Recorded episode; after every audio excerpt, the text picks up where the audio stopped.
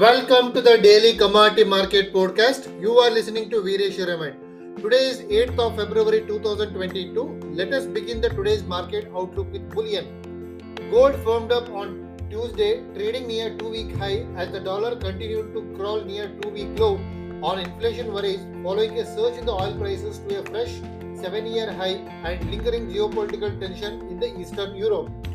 After an excellent US jobs report on Friday, benchmark 10 year US Treasury rates lingered near their highest level since December 2019. The Fed's January inflation numbers are coming on Thursday, and markets are putting in 1 in 3 possibility of a complete 50 basis point interest rate hike in March.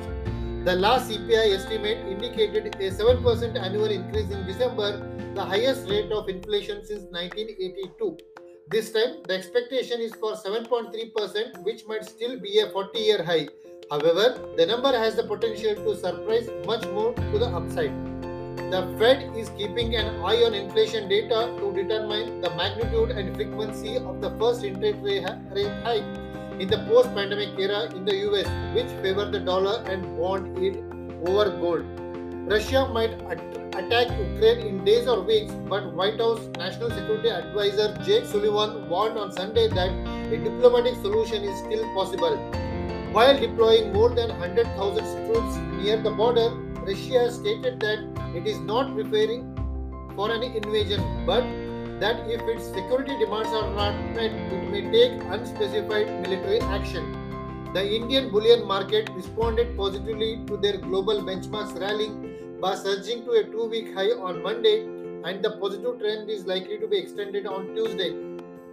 The MCX gold futures for February expiry is forecast to move higher towards 48,500 rupees per 10 gram, and MCX silver for March delivery is forecast to move higher towards 62,500 rupees per kg.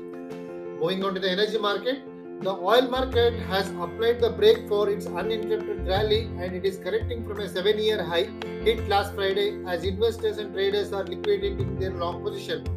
Crude prices declined for the first time in seven trading sessions following news that a nuclear deal between US and Iran could be reached soon, following talks that had dragged on more than a year since President Joe Biden entered office. The oil market could take a decent correction before resuming its upward journey on strong fundamental factors. Oil prices could rise much higher as strong demand and room for money managers to grow their long bets in the crude complex combined with diminishing global spare production capacity and worrisome inventory levels. Demand recovery and an Omicron variant's minor impact on consumption combined with the Russia-Ukraine crisis and a deep freeze in Texas that disrupted the oil production pushed WTI crude to over $92 per barrel at the end of last week, while Brent crude hit $93 per barrel. A increasing number of investment banks are positive on oil due to tighter market balances and dwindling spare production capacity. Goldman Sachs, Bank of America, JP Morgan, and Morgan Stanley are among the major banks that believe oil prices will approach $100 per barrel this year. The Indian crude oil futures ended lower by more than 1% on Monday, correcting from their highest level since September 2013, tracking the correction in the global benchmark. And for the day, it is forecast to trade in the range of 6,750 to 6,850 rupees per barrel. Moving on to the uh, base metals.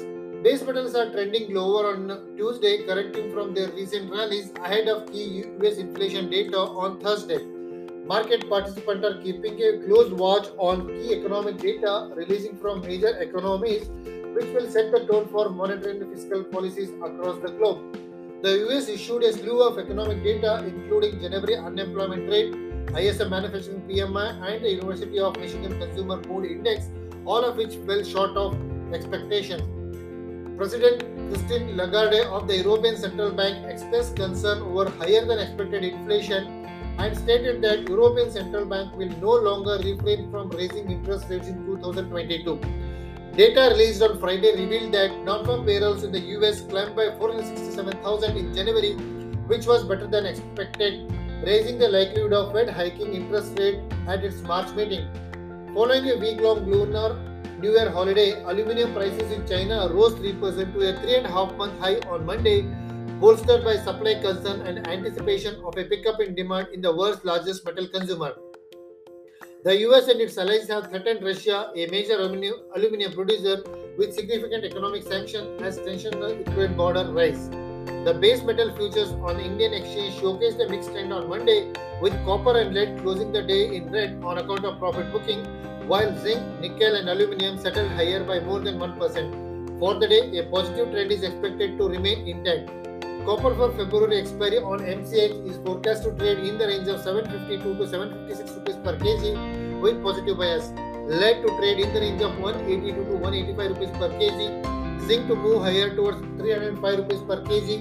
Nickel to trade in the range of 1765 to 1785 rupees per kg.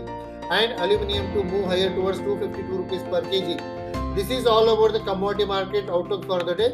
Thank you for listening to my podcast. Please subscribe to my podcast and also share this podcast to others so that they can take advantage and make an informed decision before making an investment in the commodity derivative market.